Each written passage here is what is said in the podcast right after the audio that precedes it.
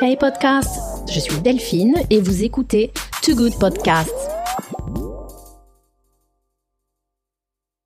J'ai découvert Altaroma lorsque j'étais expatriée pendant 7 ans à Rome en Italie. J'ai alors compris l'importance de cette Fashion Week pour le lancement des jeunes designers de la mode italienne, quelle que soit leur nationalité d'ailleurs, ce qu'on appelle ici les talents du Made in Italy.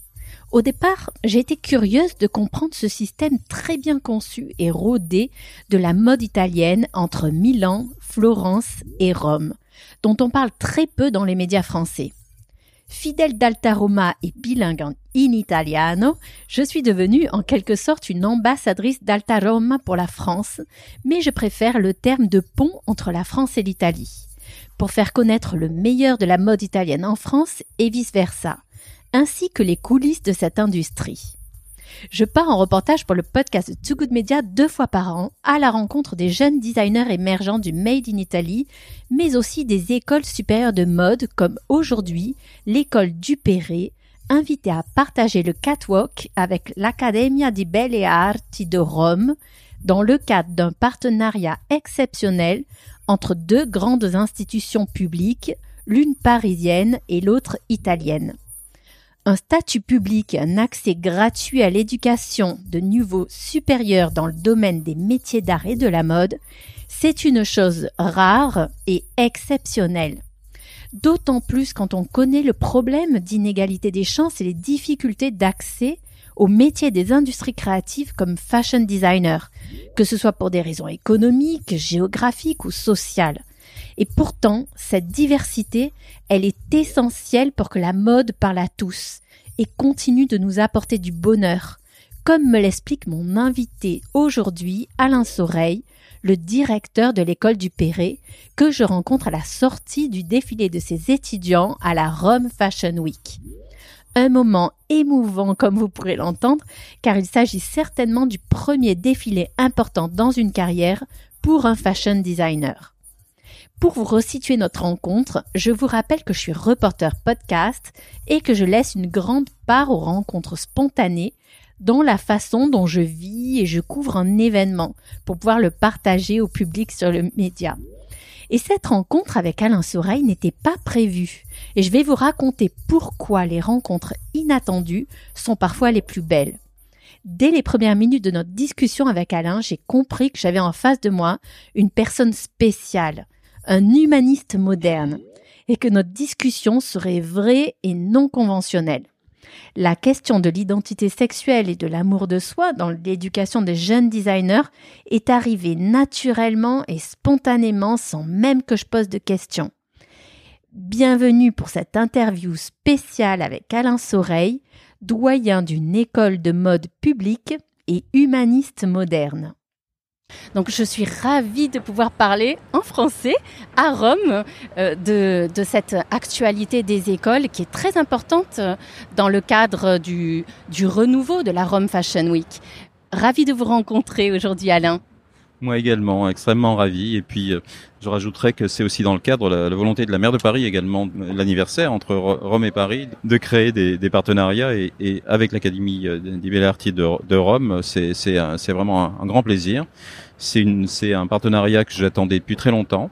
Euh, depuis euh, trois ans à peu près. Ça, on vient de signer des conventions de partenariat très euh, très récemment, il y a deux ou trois mois. On a déjà reçu 25 étudiants de Rome qui sont venus chez nous à l'école du Perret sur une journée et puis on leur, a proposé un certain nombre de visites dans des dans des entreprises du monde du luxe, sur les musées de mode à mode de parisiens, etc.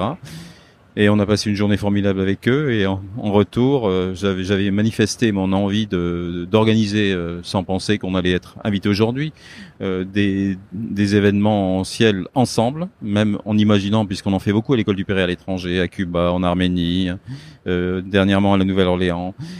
Et je proposais donc à nos amis de le faire ensemble par moment, d'emmener des étudiants italiens avec les étudiants français, de se projeter dans le monde entier et puis imaginer un certain nombre de choses.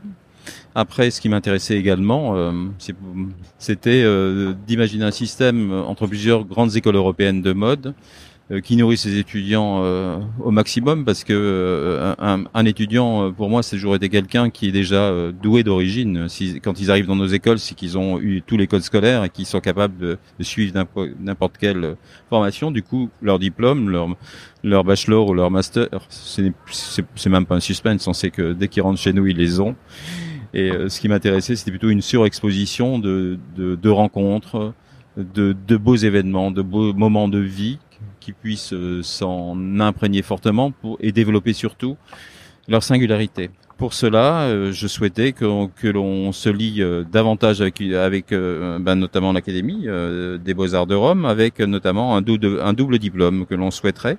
Donc il faut qu'on travaille à ça en regardant nos, nos catalogues de cours respectifs et voir comment un, un, étudiant, je parlais d'un romain, puisse être diplômé à la fois de sa belle école et de la nôtre en même temps, et en réciprocité les nôtres également, et que ça, il puisse s'en prévaloir aussi euh, ben, dans le monde de la mode, qui est quand même vaste au niveau européen. C'était un peu euh, cette idée. Et aussi, ça, fait véritablement écho à ce que représente Rome, qui est quand même la ville unique dans le monde où on retrouve toutes les académies de la culture, les académies internationales, l'Académie de Belgique, bien sûr l'Académie de France à Rome, Complètement. Et puis on dit pas pour rien que Rome c'est la ville éternelle, mais la ville éternelle c'est que c'est la vie et c'est la mort en même temps. Et euh, si on regarde tous nos étudiants des de nos écoles, euh, ils jouent beaucoup sur, euh, sur ce qu'est la vie, c'est-à-dire la sexualité, très très fortement dans, dans leur tenue et la mort en même temps. Donc c'est cet antagonisme, entre ce, grand écart qu'ils font toujours.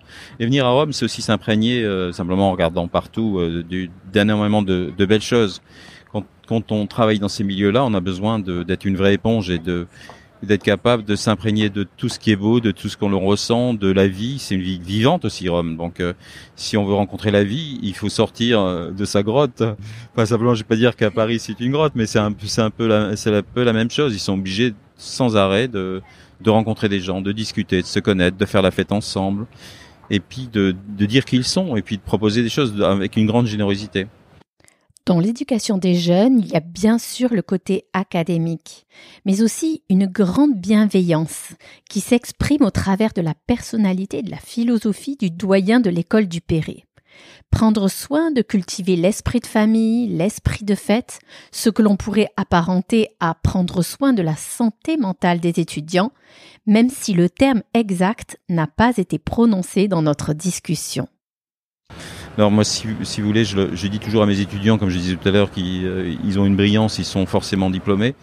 De déjà en rentrant à l'école, et je pense qu'au Beaux Arts, c'est euh, Beaux Arts de Rome, c'est pareil, hein, c'est d'apprendre à s'aimer. S'ils viennent d'un système scolaire où c'est pas forcément, j'arrive à dire ça, mais c'est pas forcément le cas. On vous demande de suivre des, une route bien tracée, de pas vous tourner la tête à, trop à gauche, trop à droite, de pas regarder ses pieds, de de de pas prendre le temps. Quand vous êtes étudiant en art, vous avez besoin. Euh, la création se décrète pas à la seconde près. Vous êtes obligé d'avoir des temps très longs. Ça veut dire qu'on travaille sans arrêt, contrairement à, ce que une néophyte pourrait imaginer. Il travaille sans arrêt parce qu'une fois que l'idée est enclenchée, elle en pousse une autre et c'est et on est obligé de la créer parce que sinon elle est chassée par une autre et elle disparaît. Parce qu'il y a toujours quelque chose, c'est toujours à l'instant T. Donc déjà tous ces jeunes qui arrivent chez nous, euh, il y a beaucoup de temps de, bah, de se, déjà de s'aimer sexuellement, hein, de, de, de, quel genre ils sont, parce que c'est aussi des choses comme ça. Dans nos écoles, on, on, aide les on aide les étudiants à s'épanouir et de s'accepter, mais du coup, on soigne les familles aussi. Ils sont obligés, de, ils sont obligés de dire, eh ben, on est comme ça, qu'il faut nous aimer comme ça. Alors, on va pas dire qu'on est dans une zone protégée un petit peu, mais oui, un petit peu. Mais pendant ce temps-là, ils se, ils s'aiment, ils se regardent devant la glace, ils se trouvent beaux, ils se trouvent intelligents, ils se trouvent cela, mais il faut être capable de, de, de l'accepter, se le dire, et à partir du moment quand vous avez après vous leur demandez de passer à la création, ben la création, elle va pas être fade, elle va pas être inodore, incolore. Elle va, ça va être une création qui va, qui va être incarnée. Et du coup, il va y avoir beaucoup de passion, beaucoup d'amour dans ce qu'il donne, beaucoup de générosité. C'est ce qu'on leur demande aussi, donner beaucoup, parce que le designer dessine la vie. Il est là pour créer du bonheur euh, au niveau des gens. Donc un, vêtement, et puis on le sait très bien, euh, un homme ou une femme qui veut se faire, qui va pas très bien, mais qu'est-ce qu'elle fait? Elle va chez le coiffeur, elle va s'acheter un vêtement, elle, euh, voilà, c'est des soins. C'est très intéressant, c'est très philosophique. Euh, c'est un peu le connais-toi toi-même. Euh, c'est véritablement ça. Hein. Je pense que vous avez à l'esprit de revenir, en effet. Euh, et c'est vrai que de s'aimer soi-même, de, de, se connaître, ce n'est pas un acte égoïste du tout.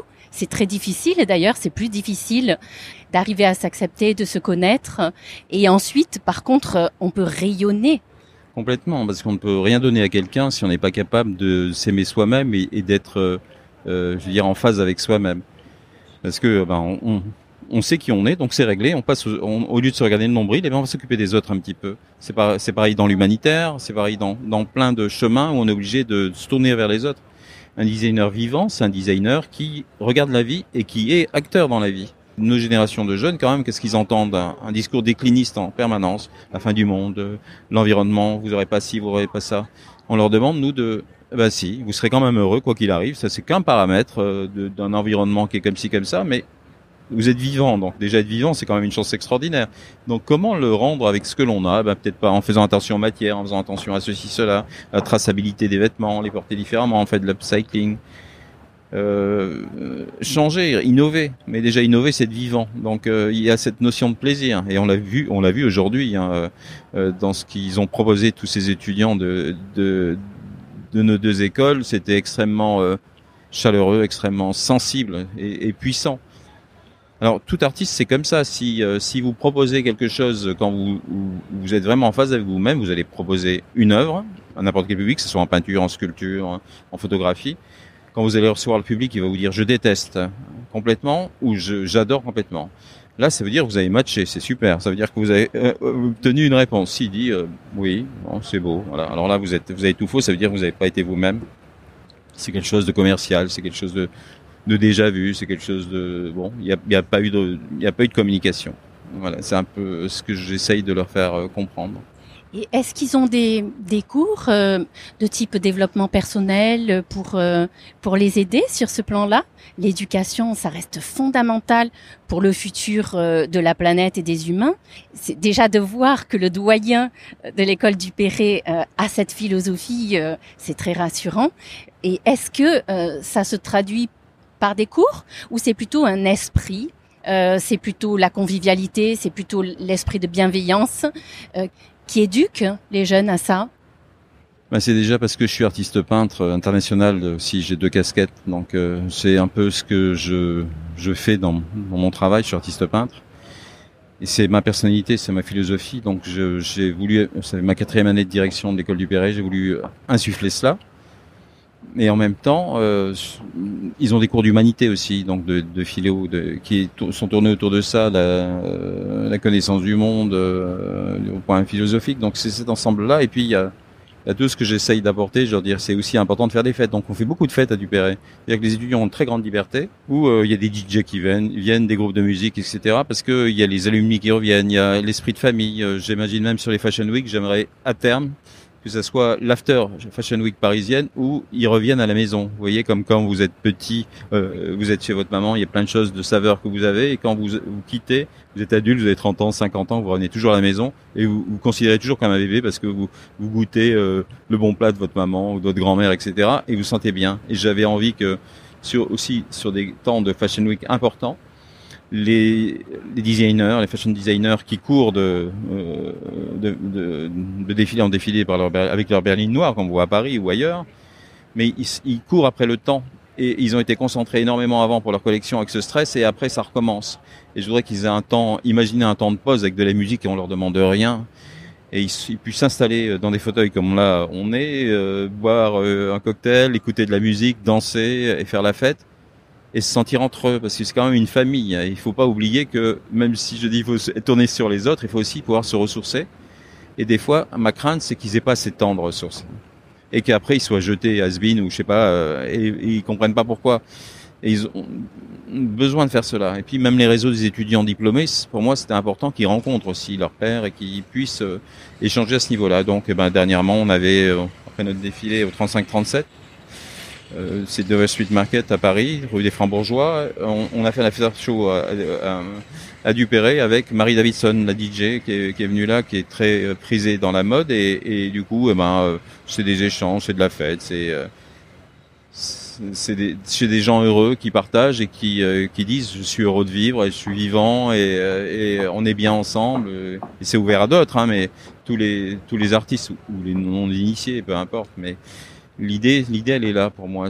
En plus de la bienveillance, il y a aujourd'hui une aptitude qui est fondamentale pour les jeunes designers, c'est de développer la résilience. Ne pas se laisser abattre par le sentiment d'impuissance face aux catastrophes climatiques, la guerre, la pauvreté, et pour cela, l'école Dupéré est engagée dans des projets très concrets, notamment à l'international, pour venir en aide aux étudiants en situation de très grande difficulté. Le ressort est toujours le même, très spirituel et concret tout à la fois pour le fashion designer. Sentir la force de vie qui est en lui et montrer qu'on peut toujours se débrouiller, comme nous l'explique Alain Soreille. Et les projections sur les, sur les milieux étrangers, je le fais également. Je l'ai fait notamment à Cuba, dans des, dans des endroits où les jeunes sont autodidactes et on propose des mini-antennes du sur un temps, après on se retire. Comme en Arménie, on fait ça à Yerevan où on fait un studio de création, on forme des Arméniens à, à, fonctionner de notre manière à nous, en design de mode, et pour sauver les savoir-faire, etc. On en prend, on fait des workshops sur place, sur nos financements propres, et euh, comment dire, on accueille des étudiants arméniens à qui on fait suivre nos, nos trois ans de bachelor et je leur demande en échange, alors c'est ma philosophie, ça vous fait rire, c'est que je leur dis bon j'ai fait ça pour vous gratuitement. En retour, je demande qu'une chose humainement, c'est que vous allez donner trois ans à l'Arménie pour d'autres jeunes qui n'ont pas bougé, vous leur avez donné trois ans dans, cet, dans ce, cet espace de, de de création pour en former d'autres et vous passez le relais. Vous avez fait vous trois ans, on passe un autre et on vous accompagne après et on se retire. Parce qu'on a d'autres endroits dans le monde, notamment en Afrique, à Cuba, on, a, on va essayer, il y a eu la pandémie, mais on avait imaginé ça parce qu'il y avait beaucoup de Cubains qui me disaient que je croisais, j'avais fait un cassine sauvage pour faire un défilé à, à la Havane. Ça avait hyper bien marché.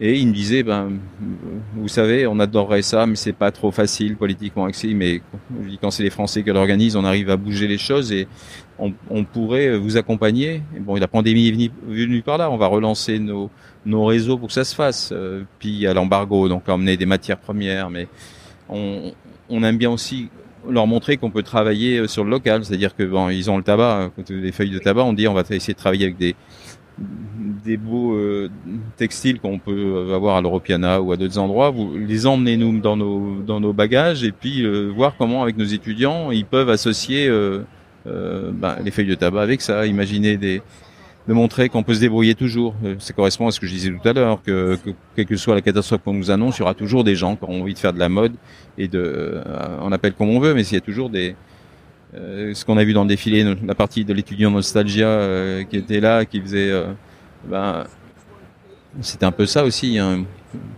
Alors maintenant, parlons des conflits intergénérationnels qui en plus sont assez forts dans la mode. On entend souvent dire de cette nouvelle génération qu'elle n'écoute personne, qu'elle refuse l'autorité, que les jeunes n'ont pas le goût de l'effort. Qu'en est-il dans la mode? J'ai demandé à Alain Soreille ce qu'il pensait de ces jeunes qu'il côtoie au quotidien, pour mieux comprendre les enjeux d'éducation dont on parle. Et vous allez l'entendre, j'ai aimé sa réponse, loin de tout cliché et loin de toute polémique, et que je partage également pour l'avoir expérimenté dans mes interviews podcast. Et vous verrez, ça me donne plutôt confiance en l'avenir.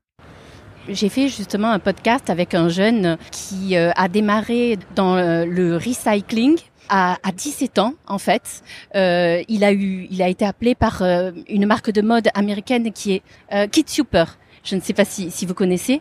Il a été finaliste euh, du prix LVMH et c'est un, c'est à Brooklyn. Et donc c'est une marque qui est assez, c'est un, un designer de Brooklyn qui s'est fait tout seul, euh, qui a lancé un appel en fait à des jeunes. Il y avait des machines à coudre et il a demandé, ben si vous voulez, venez, on va faire euh, de, du recycling ensemble. Je vais vous apprendre à coudre. Et ce jeune, il est parti après cette, c'était pendant la Fashion Week de New York avec la machine à coudre qui a été offerte par Kid Super et il ne s'est jamais arrêté. Il est il s'est lancé sur les réseaux sociaux, il est hyper actif et je pense qu'il y a un peu cette cette prochaine génération et il me disait par exemple, il cherche pas un diplôme d'une institution. Euh, et, et donc du coup, en effet, les jeunes, ils cherchent une famille, ils cherchent un esprit de bienveillance, ils cherchent l'action, ils cherchent euh, à se rendre utile dans ce qu'ils font.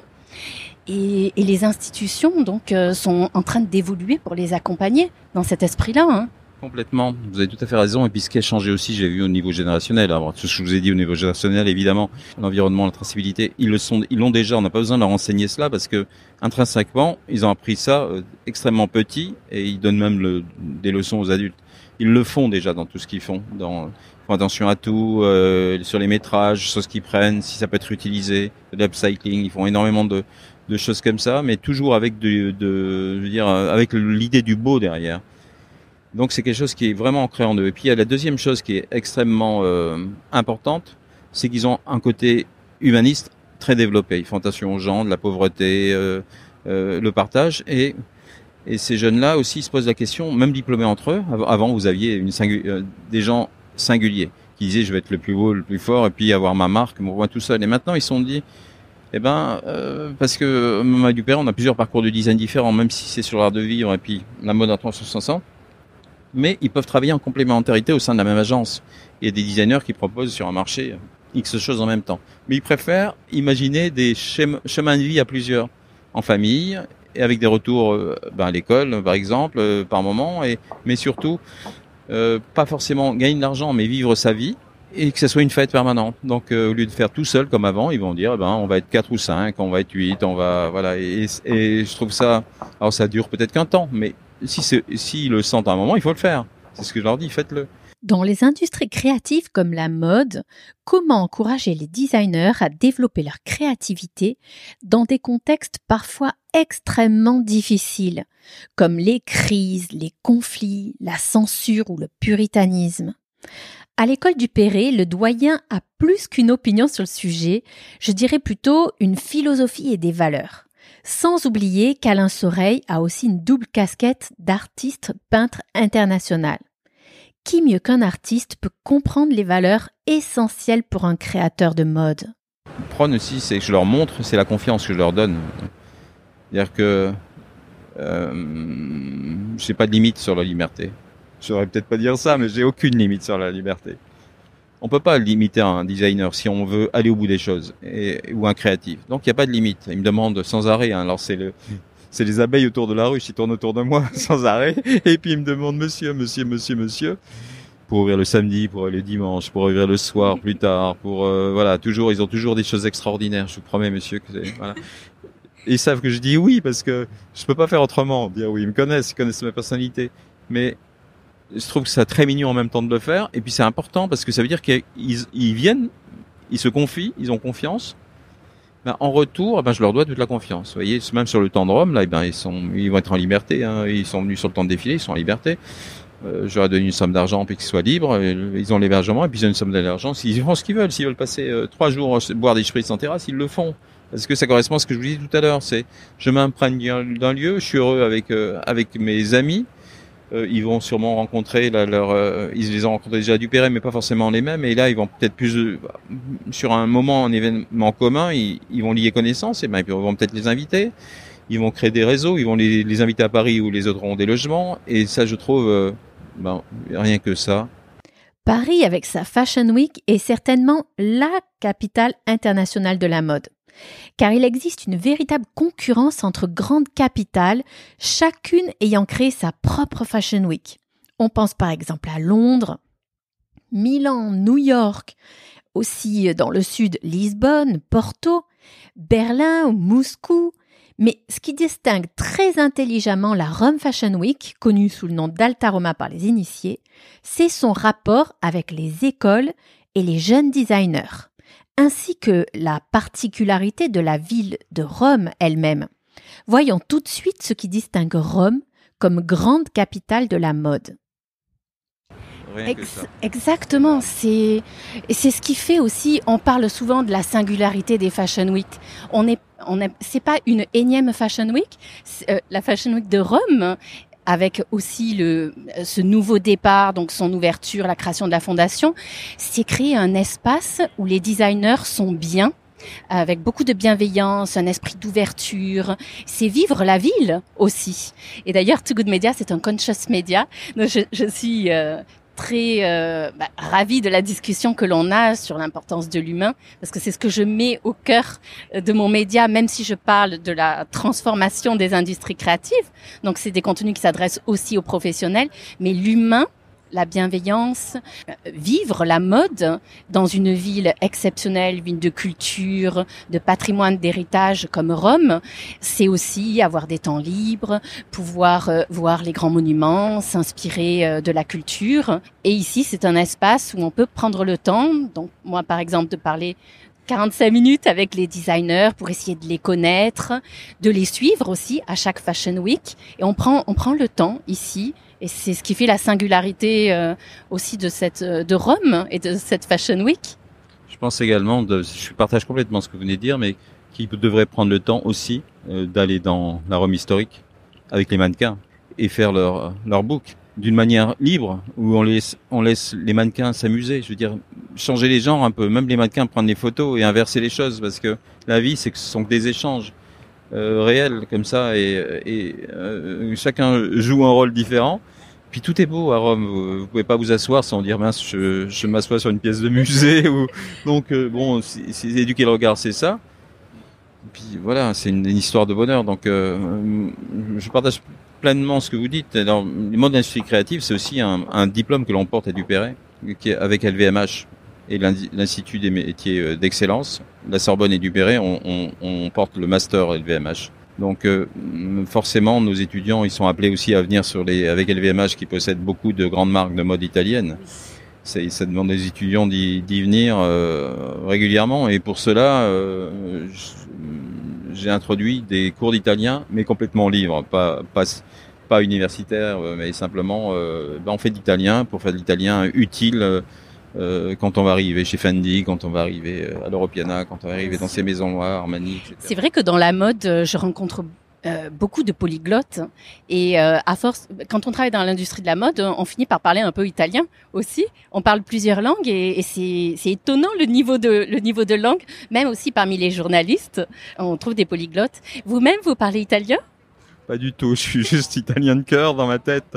Donc, mais je malheureusement, mais j'ai un, un, un, ami italien que je vois assez souvent ici, là que je rencontre, euh, qui est professeur d'histoire de l'art, et, et, chaque fois que je viens, il, il, dit on peut se rencontrer, etc. Mais je lui dis t'apprends le français pour la prochaine fois. Il me dit la même chose, le même défi. Alors je vais, je vais sur Babel ou des choses comme ça. Mais vous êtes rincé le soir, vous, avez, vous arrivez pas à le faire, mais mais très vite vous arrivez à comprendre ce qui se dit et et échanger. Et puis euh, les amitiés, ça se fait comme ça. Donc il euh, y, a, y a pas de souci par rapport à ça. Mais pour mes étudiants, c'était beaucoup plus professionnel. Et puis moi, quand j'expose à l'étranger, j'ai une interprète. Euh, j'ai un agent et puis il y a l'interprète sur place qui, qui, qui, qui, fait les discussions. Donc c'est un peu quelque chose de feignant, mais ce que je fais. Mais j'ai pas vraiment j'ai pas vraiment ce temps-là parce que euh, l'activité de peinture que je mène c'est extrêmement euh, long. Je faisais une activité politique un petit peu aussi par moment. J'étais prof de karaté aussi à un moment. Donc vous voyez 26 heures de karaté la peinture. Je j'ai pas de temps pour dormir. Et puis c'est tout tout ce que je fais. Je sais pas si vous l'entendez c'est extrêmement passionné. Donc donc avec les étudiants il y a ça aussi qui se passe je vous rappelle que je suis reporter podcast et que je laisse une grande part aux rencontres spontanées dans la façon dont je vis et je couvre un événement. Et cette rencontre avec Alain Soreille n'était pas prévue du tout. Je remercie encore mon ami Lavinia Caldani pour nous avoir présenté ce jour-là. Et je vais vous raconter pourquoi les rencontres inattendues sont parfois les plus belles. Dès les premières minutes de notre rencontre avec Alain, j'ai compris que j'avais en face de moi une personne spéciale, un humaniste moderne comme je l'appellerais, et que notre discussion serait vraie et non conventionnelle. Je vous rappelle quand même que la question de l'identité sexuelle et de l'amour de soi dans l'éducation de jeunes designers, c'est une question qui n'est pas simple euh, à aborder, euh, surtout de prime abord comme ça, par euh, le directeur de la plus grande école publique de mode en France. Alors voilà, c'est tout ce que j'ai véritablement apprécié dans cet échange. C'est quoi être doyen d'une école de mode et humaniste moderne aujourd'hui? Écoutons Alain Soreille.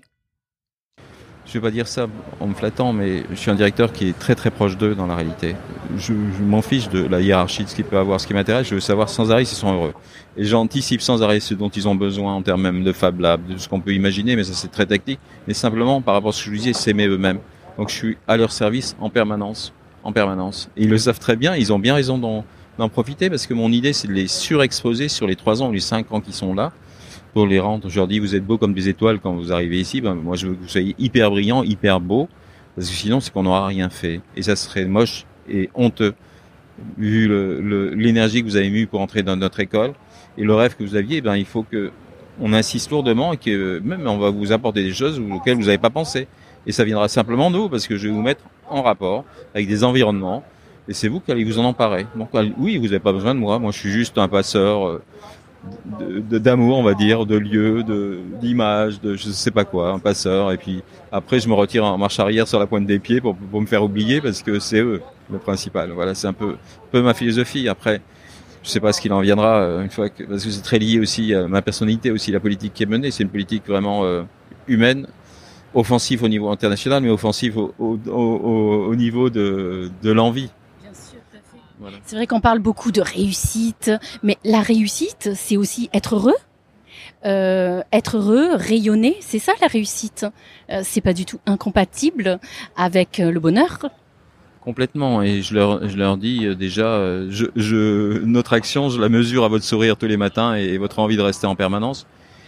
C'est ça le principal, et vous êtes des créateurs de bonheur pour les gens. Ça doit être remboursé par la sécurité sociale, je leur dis toujours, parce que ben, si on se passe plus, les gens sont heureux, ils se passent... Normalement, vous êtes plus malade si vous vous levez tous les matins en sachant que vous allez faire quelque chose qui vous rend hyper heureux. Et même quand vous allez mal, ben, si vous êtes travaillé en réseau avec d'autres gens euh, comme une famille, eh ben, ben, la famille vous nourrit en permanence. Vous vous, vous rendez même pas compte que vous avez été malade, qu'il y a eu le Covid, qu'il y a eu ceci, cela, que vous êtes seul c'est un soutien permanent. Donc euh, c'est aussi ça, exister pour la mode, c'est ça. Sinon, ça serait bizarre. Et c'est vrai que les créatifs ont cette capacité, même dans des temps très difficiles, euh, ça peut être dans des temps de guerre euh, ou dans des temps de pandémie. En fait, c'est un déclencheur pour justement faire ce qu'on n'a jamais osé faire. Non seulement c'est un déclencheur, mais c'est surtout une arme. C'est pour ça que dans toutes les dictatures, l'art se passe sous le manteau. Euh, on voit, je vais pas citer des pays parce que mais on dira certainement. Mais l'idée, c'est ça quand même. C'est euh, ben, ce qui permet aux gens d'être heureux et puis de, s'émanciper. C'est terrible pour certains euh, certains régimes politiques. Faut surtout pas. C'est simplement le travail, se lever, travailler, répondre à l'économie du pays, mais tout ce qui est borderline et qui correspond à rendre le peuple heureux. Du coup, s'il est en rang heureux, il aura des besoins différents. Il va prendre conscience de ses manques et du coup, il va avoir une envie de liberté parce que s'ils rentrent dans nos schémas, eh ben, je vais leur donner envie de liberté. Toutes les libertés possibles. Hein. Ça peut être aussi euh, trouver dans du puritanisme. Et si vous avez entendu ce que je dis, eh bien s'il y a liberté sexuelle aussi là-dedans. Comme le dit Alain Soreille, être créatif, c'est être vivant et donner vie à des créations incarnées qui ne laissent pas les gens indifférents. Et le fashion designer ne déroge pas à la règle. Il s'empare de sujets parfois tabous avec beaucoup de liberté d'expression, les thèmes par exemple de l'amour et de la sexualité. Je vous donne cette anecdote. Le, printemps à Paris nous avait demandé pour de, faire la Saint-Valentin, toutes les vitrines, parce que nos étudiants savent faire ça également. Alors c'est énorme hein, sur les grands boulevards, les vitrines du printemps. J'ai dit mais vous prenez des risques, euh, les amis là, parce qu'ils sont hyper libres avec moi. Donc euh, et chaque étudiant se trouvait là-dessus. Alors évidemment, c'était euh, euh comédie amoureuse cette année. Et euh, il y a deux ans, c'était l'amour à 20 ans. Alors, l'amour à 20 ans, vous allez voir ce que c'est l'amour à 20 ans pour nos étudiants. Donc c'était l'amour à trois, euh, tout ce que vous imaginez, euh, les mélanges de sexe, les... des choses qui sont loin d'être vulgaires, qui sont extrêmement vraies, ils sont sensibles, qui, qui c'est leur vie, c'est leur réalité. Et eh ben, le printemps a adoré ça, ça, fait un matching énorme avec ceux qui ont visité ça et qui ont visité. Et du coup, ils nous ont demandé, et c'est presque devenu une institution, la Saint-Valentin, on le fait. Ben, quelque part, je, on peut pas dire autrement parce que dans la vie, c'est être amoureux quand même. Donc, euh, on est amoureux, on fait des belles choses en création et, et ça, moi, je suis trop fier d'eux et puis chaque fois, je suis très fier d'eux. Ça serait bien malvenu de les, euh, de les limiter dans, dans leur, leur expression euh, de ce qu'est l'amour à 20 ans, par exemple. Oui, complètement. C'est pour ça que je vous disais, dans des lieux purinalistes, eh ben, la mode, elle est vachement euh, fermée, même, euh, même les expositions. Hein. Moi, je me suis vu exposer en Chine, on m'a demandé de monter des cloisons parce que je faisais du nu au milieu de mes abstraits et de mes portraits. Et donc c'était tellement hypocrite qu'il y avait comme un labyrinthe pour aller jusqu'aux toiles qui était euh, censé, et puis il y avait des gens, des Chinois qui étaient assis devant les toiles pendant une heure et demie sur une chaise pour regarder. On se dit, là, il y a quand même un petit problème, mais sans juger la culture. Ils ont trouvé une solution, ils n'ont pas bloqué, mais du coup, ceux qui avaient envie, ils y avaient accès. Comme si rentrer sur un sex shop, c'était un peu, un peu difficile. Mais on peut penser que dans les tenues qu'on défile aujourd'hui, on voit des seins, on voit des fesses, on voit un certain nombre de choses qui sont visibles en transparence mais c'est la vie. C'est, c'est, c'est, je sais pas, on va à la plage, on va, enfin, à la plage, à devant où, mais c'est humain. Euh, voilà, euh, c'est, c'est, c'est l'amour. Il y a de la liberté absolue pour ça, et, et, et, la mode, elle reflète cela. Elle reflète la vie. On, on trouve beau d'aller voir un accouchement, par exemple, en invité. Ben, c'est une nudité aussi qui est assumée. C'est comme s'il y avait une nudité pure et propre et une nudité impure et sale, euh, jugée. Alors que non, il n'y en a pas. Et si les étudiants se rendent compte de cela, les étudiants ou les humains en général, bah, c'est quand même plus simple. Il y a moins de déviance, de, de, de, vulgarité, de je sais pas. Ils sont ils sont fins nos étudiants, ils sont brillants. Euh, si vous voulez discuter avec eux, euh, bah, je, je, parle des miens, mais je pourrais parler ceux des, ceux des Beaux-Arts de Rome. J'adorerais venir vous rencontrer à Paris, rencontrer vos étudiants. Mais vous avez euh, maintenant mes coordonnées, vous êtes euh, en boire un spritz en terrasse à Paris, juste en face de l'école. Il y a que ça, il y a que des terrasses, avec grand plaisir, et puis on, on pourra continuer ces discussions, je volontiers. Et euh, en fait, ça devient très naturel, justement, cette. Euh, à partir du moment où les choses sont, sont naturelles, euh, comme la sexualité, par exemple, on sort aussi de tous ces mouvements euh, communautaristes. On est, dans le normal, en fait, le normal, l'ouvert. l'expression de soi-même, de ses de ses amours, de ses de ses désirs, et donc bah, si le monde pouvait être pouvait être ouvert euh, et fluide, euh, c'est. Si on arrive à faire cela en même temps, euh, même si on veut, tout simplement pour faire plaisir aux financiers. Quand on est amoureux, quand on aime, quand on regarde les gens différemment, quand on respecte une personne, on fera des cadeaux. On achètera des robes, on achètera des accessoires, des sacs, des, des choses futiles entre guillemets pour certains mais on, on, va participer à cette économie. Mais euh, c'est pas gênant. Je veux dire, je reviens à ce que je disais tout à l'heure. Il vaut mieux acheter des robes que des médicaments quand même quelque part. Après que, que, que Pfizer ou je sais pas quoi. Euh, je je trouve extrêmement vivant de le faire. Et puis après, quand on n'en veut plus, les étudiants le font. Et ils, mettent dans l'école des portants. J'ai acheté ça, j'en ai pas pu envie ou, ou je l'ai jamais porté parce que j'ai changé d'avis. Ils les mettent sur des portants et celui qui vient et ses attaques, il se sert gratuitement. Donc euh, là, on est dans des échanges euh, vraiment vivants. On constate aujourd'hui de fortes inégalités des chances pour devenir fashion designer. Qu'il s'agit de barrières mentales pour accéder au monde du luxe et de la création, ou de barrières réelles, économiques, sociales ou géographiques, comme l'accessibilité aux écoles sur le territoire français, mais aussi pour les étudiants du monde entier. Là aussi, l'école du Perret est pleine de ressources et de projets innovants pour l'égalité des chances. Juste pour terminer, je voulais parler du, fait que l'école soit publique hein, et l'Accademia di Belle Arti di Roma aussi, qui est une institution énorme ici, très renommée de façon internationale, et également public. Donc moi-même, je fais partie d'un incubateur des médias qui est soutenu par le ministère pour l'égalité des territoires. Donc c'est un sujet important et on sait que selon les origines sociales, il y a des jeunes qui, n'osent pas se lancer dans ces carrières créatives, qui se mettent euh, des barrières aussi peut-être par manque d'information. Donc c'est pour ça, à leur attention, je voulais terminer le podcast pour euh, dire que les portes sont ouvertes et que parfois, il suffit de décrocher son téléphone, de se présenter et que la magie opère. Complètement, parce que nous, ce qui nous intéresse, c'est les yeux qui brillent, les sourires euh, énormes et puis euh, des personnalités. Après, évidemment, il y a des codes scolaires à avoir, des bases scolaires, évidemment. Sinon, eh ben, il y a d'autres chemins. On peut faire de la mode sans forcément être design, fashion designer, parce que il y a aussi on peut le faire aussi parce qu'il n'y a pas de vérité, mais dans nos formations, il y a quand même des attentes qui sont quand même universitaires pour euh, le diplôme, avec euh, notamment, je vous disais, les humanités, euh, les langues à un certain niveau. Donc, le mémoire à écrire, il faut savoir écrire, savoir conceptualiser et parler de, de, de, son projet. Quand on a envie, on peut y arriver. Il y a plein de, de, de, de designers qui qui sont pas passés par des écoles et qui ont sont pas allés très loin même au niveau des études, mais simplement ils ont manifesté leur envie. Et ils avaient un, un coup euh, de, de, crayon, un coup euh, même en Afrique, vous avez des pigeons qui dessinent dans le sable ou qui font un certain nombre de choses. Et ça, c'est un, un, terrain qui nous intéresse aussi. C'est de créer des antennes comme ça et, et les aider à, à, venir, à chercher ces talents. Et pas simplement en Afrique, hein, ça peut être dans les campagnes françaises, parce que le nombre de jeunes français qui ont, je sais pas, fils ou petit-fils d'agriculteurs, de père en fils, on lui demande même pas son avis, ce pauvre gamin, j'allais dire. Il peut-être, il rêve peut-être, il regarde des défilés sur Fashion TV ou je sais pas quoi. Il a envie de faire ça. On lui dit c'est pas pour toi. Tu vas aller au lycée agronome qui est là ou tu vas aller, euh, tu vas aller au lycée professionnel où tu as de l'électricité, tu feras l'électricité, tu seras très fort ou tu seras plombier, tu gagnes de l'argent, mais c'est pas ce qu'ils veulent. Et mon envie, c'était aussi d'arriver sur les provinces françaises et de, de créer euh, quelque chose.